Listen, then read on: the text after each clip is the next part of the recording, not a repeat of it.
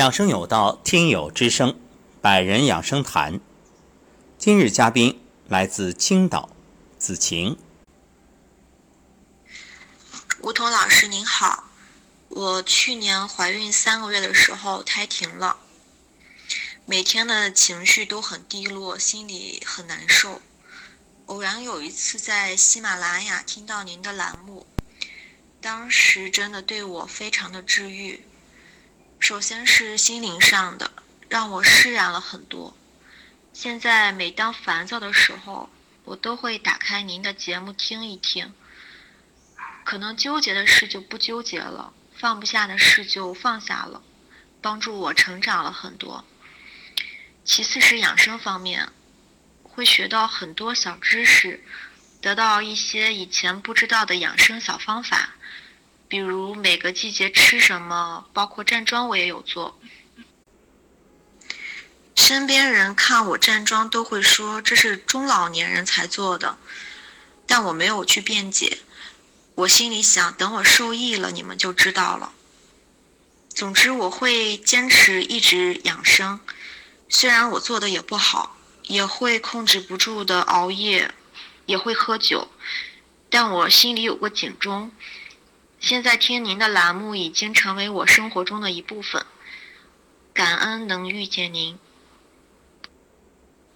最后我想说，去年胎停育后，我上网查了很多人有这种情况，我很理解他们失去宝宝的痛苦，但我想对这些人说，生活还是要继续，我们要保持好的心情，爱护好自己的身体。以后还有机会。祝所有的人心中有希望，眼中有光芒。因为自己的遭遇，而在这里把祝福送给更多有同样命运的姐妹，为子晴这份爱与发心点赞。是的，心中有希望，眼中有光芒，生活还要继续。其实，人生就是一个“缘”字，缘来缘去。当你能够安住本心，不因缘来而喜，不为缘去而悲，必然就拥有了自在。有人可能会觉着，这样和木头人有什么区别？是不是太冷酷无情？其实。所谓的情是什么？其实是本心，是内心的自在。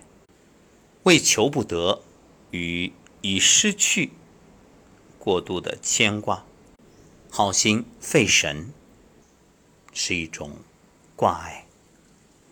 放下不是无情，不是忘却。而是祝福与淡然。子晴，既然无缘，那就心怀祝福，祝愿一切都好。属于你的缘，也终将来到，而且必将是善缘。人生就没有一帆风顺，那么当遇到坎坷的时候，如何面对？怎样的心态？这是对每个人的考验。现在很多人都在谈修行，你说修行修什么？修的就是这颗心，这种定力，也就是你面对各种事情的时候，特别是这种不顺之事，怎样的反应？所以说叫借势修行。子晴处理的非常好，一切重因得果。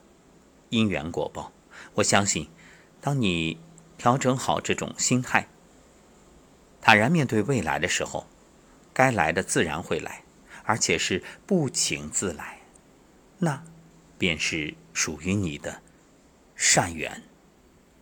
祝福子晴，也祝福所有经历过这件事的女性。事情的发生不是你的错。请放下自责、焦虑，放下那些过往，请相信，一切会越来越好。